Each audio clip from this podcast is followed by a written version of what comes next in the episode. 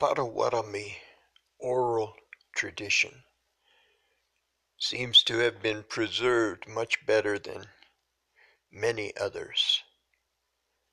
So, as I study this, I think it will just be as useful for me to read it aloud as it would be for me to read it alone.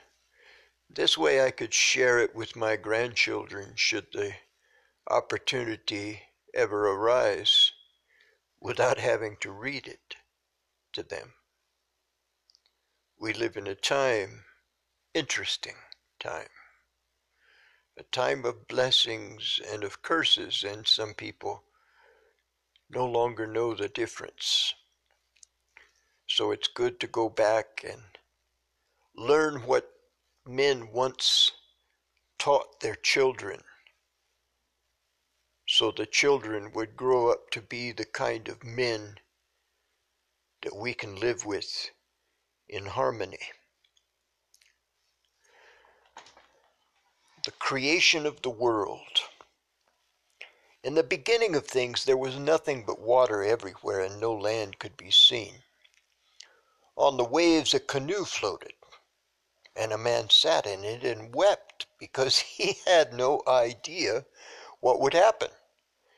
After a while, a muskrat climbed up on the canoe and said, Greetings, grandfather, why are you crying? The man answered, I've been here a long time and I cannot find any land. The muskrat replied, But there is earth under all this water. The man asked the muskrat, the man asked the muskrat, to get him some land, and the muskrat dove down and came up again with both paws full of mud. He dived again and brought up a ball of earth in his mouth. The man did not think this was enough land to live on.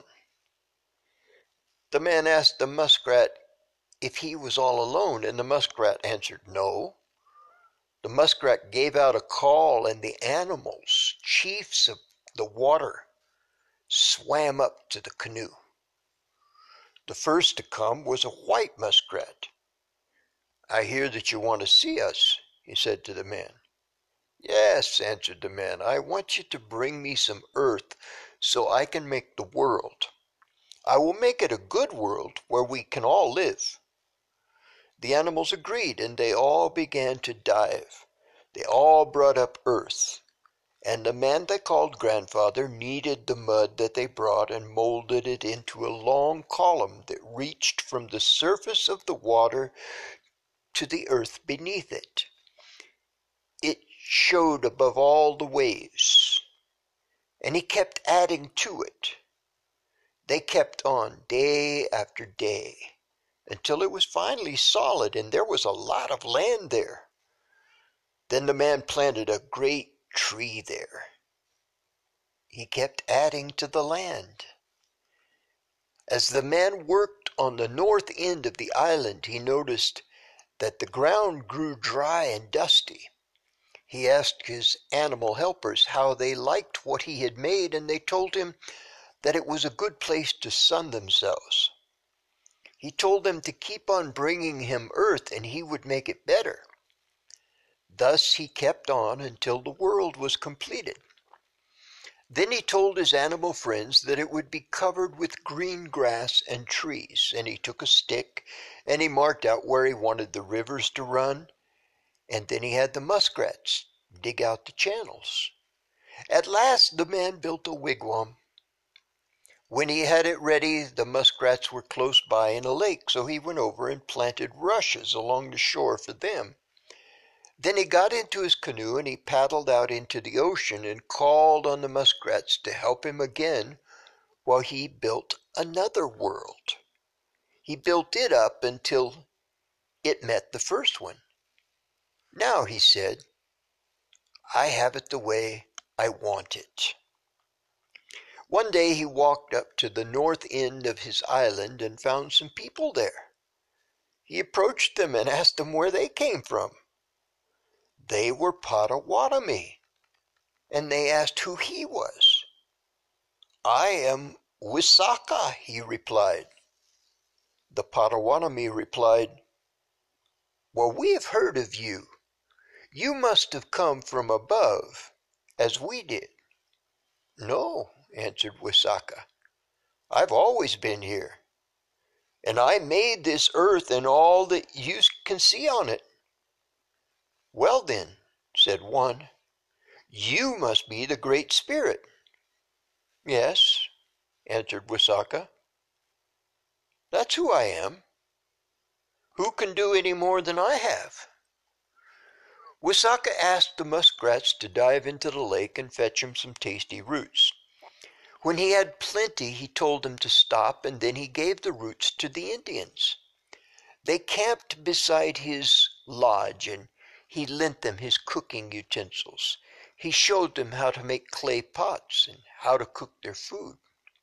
Wisaka showed the people the forest that he had made, and in the woods he showed them how to peel bark and make household utensils like baskets. And he showed them how to make string to tie their lodge poles together, ropes. He instructed them how to gather and prepare reeds to weave mats and how to make rush mat wigwams. The next day he told them that there would be animals in the world, and deer, buffalo, and other game appeared. In this way, Wisaka made the world right for the Potawatomi. That was adapted from Alanson Skinner, The Mascoutens or Prairie Potawatomi Indians. Part 3 Mythology, Mythology, Mythology and Folklore. Milwaukee Public Museum Bulletin, blah blah. Now, isn't this amazing? I just read you something from the internet, but you don't have to read it and you don't have to review my stumbling, mumbling, but you heard the story.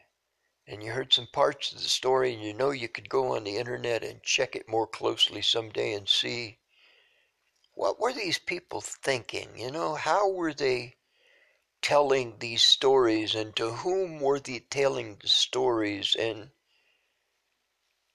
I think we have to agree that this story was being told to a white person. Somebody who would call Indians Indians before Indians called Indians Indians, which Indians call Indians nowadays, for the most part. I mean, white people call them Native Americans and Amerindians and stuff, but Indians call them Indians. It's the way it is. Okay, there's going to be another episode tomorrow. This is going to go on and on and on. Every day we're going to learn something new. Adios.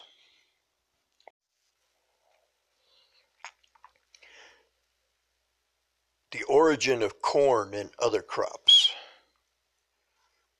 Corn is actually called maize in most places, and maize is closer to the word that the people who lived on the land masses we call America, the word they had sounded similar to the word maize that made it into European vernacular through the Spaniards. After man was created, he was lonely, so the Creator gave him a sister to keep him company. The man dreamed that five spirits would visit his sister and want to marry her. The man dreamed that five spirits would visit his sister and want to marry her. The dream told him that she should reject the first four and marry the fifth suitor. The first four suitors to arrive were tobacco, squash, melon, and bean. On being rejected by the girl, they each fell dead. The fifth and last suitor was that mandamin, or corn, or maize. The girl took him for her husband, and he buried the other four suitors. From their bodies grew tobacco, squashes, melons, and beans. All Indian people are descended from the marriage of the Indian girl and corn.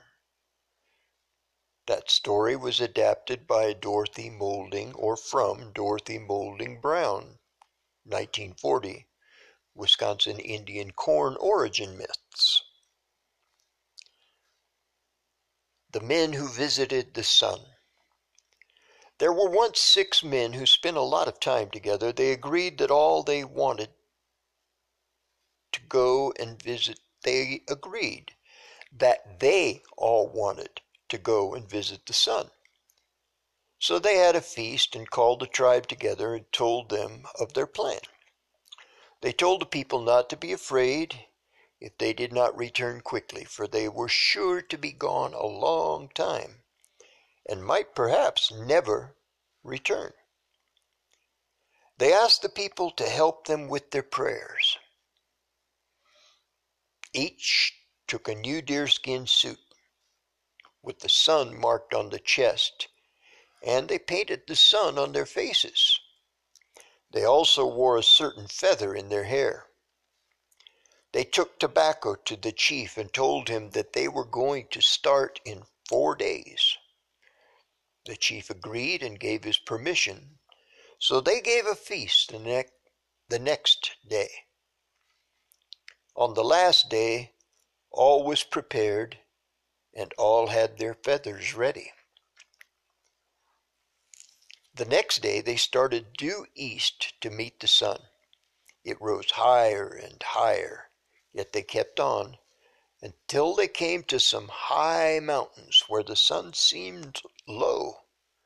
They kept going and in the evening found the place where the sun rose.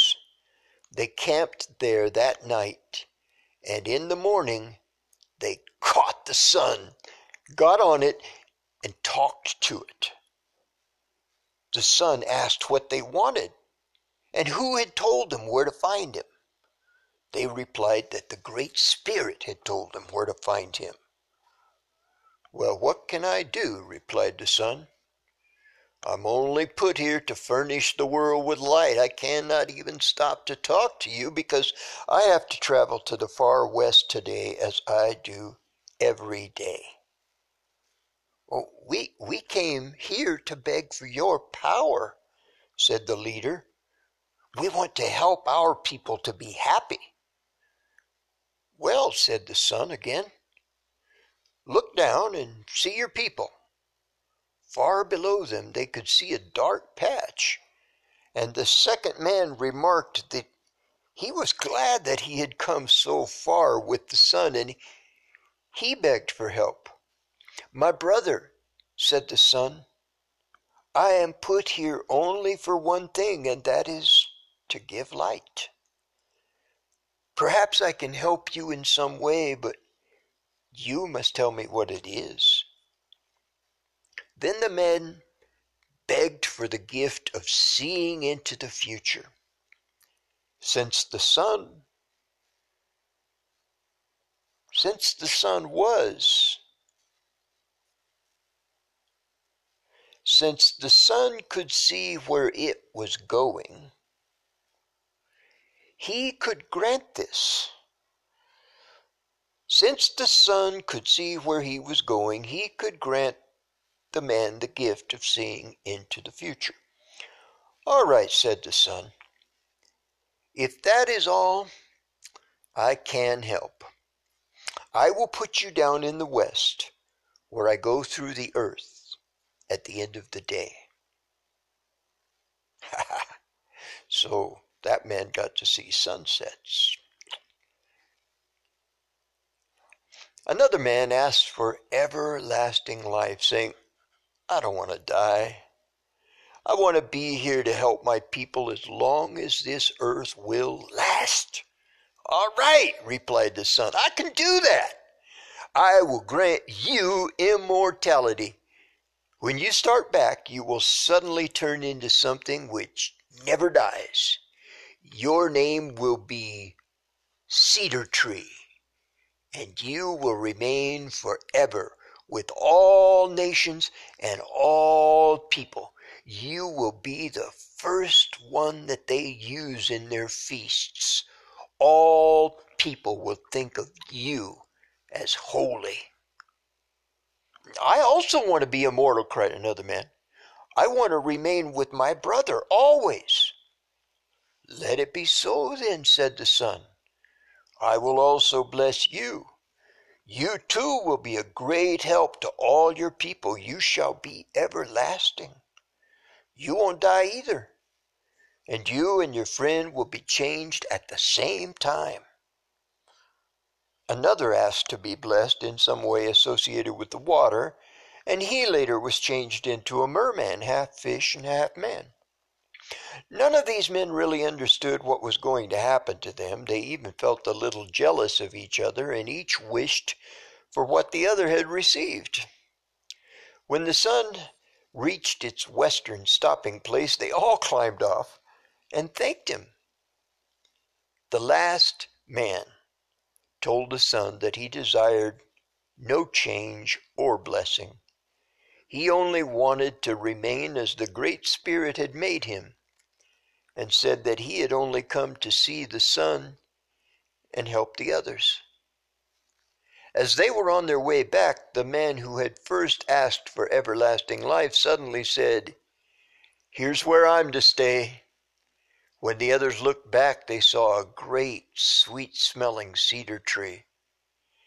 Take my leaves and use them for incense at your ceremonies, it said, and call the cedar tree your nephew when you speak of it. A moment later, the other man, who desired immortality, cried out, Here's where I'm to stop.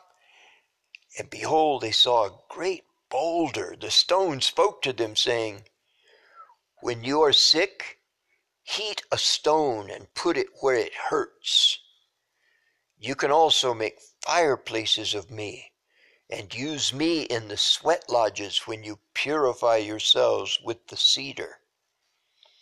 I asked you to be with my friend all the time. I asked.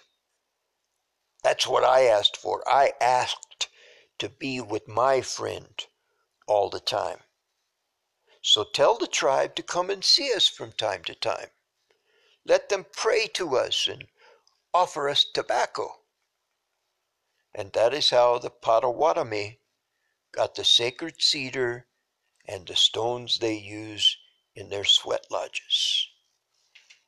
Adapted from Alison Skinner, as mentioned earlier. Here's a story of a poor man. Once there was a poor orphan who was not well brought up. He was respected by no one and never got invited to feasts or ceremonies. Despite this, he managed to get married and went hunting by himself on foot or with his canoe. He usually had very little luck hunting but once he killed a deer. He built a little shelter to stay overnight, started to cook the deer meat, and sat down to rest with his dog beside him. He smoked and dozed, and after a while he opened his eyes and saw a person standing there. He looked again, and the person vanished. He thought it was strange that his dog had not seemed to notice that anyone was there. The man turned his meat on the fire and turned, looking up again, saw two men there. They seemed poor and unable to speak. The man greeted them and said, My friends, you frightened me. I am poor. No one brought me up to know what to do under these circumstances. I would like to know who you are, but I do not know how to ask. The two smiled and nodded to him in a friendly manner, so he went on. Well, I shall feed you and do what I can for your comfort. They nodded again. Are you ghosts? the hunter asked. Again they smiled and bowed. So he began to broil meat on the coals as one does for the souls of the dead. The man was camped right in the middle of an ancient and forgotten cemetery, and since the ghosts were there, he thought that might be the case. He offered prayers to the dead and prayed for the safety of his wife and child. He promised to make a feast for these people who were long dead and forgotten and promised to always mention the names of the two visitors, or at least to speak of them. The next day he killed four bucks, and luck went with him wherever he traveled. When he got home, he told his wife what had happened and how he had been frightened when the two speechless men stood there. He told her to help him prepare a feast for them although he did not know their names. He hoped that these ghosts would help them to become accepted by society. He invited one of the honorable men of the tribe and told him of his strange adventure. He explained that he did not know how to go about giving a feast of the dead, and he turned it over to the elder man. The old man said that the poor man had done the right thing, and that the appearance of the, the ghosts was a good omen. So the feast was held. A long time passed, and the poor man became a very great hunter, but he never forgot to sacrifice holy tobacco to the two spirits. After a long while, he became one of the leaders of the tribe and remained faithful to the memory of the two ghosts he had met. Once again from Alison Skinner. Alanson, A L A N S O N, Skinner.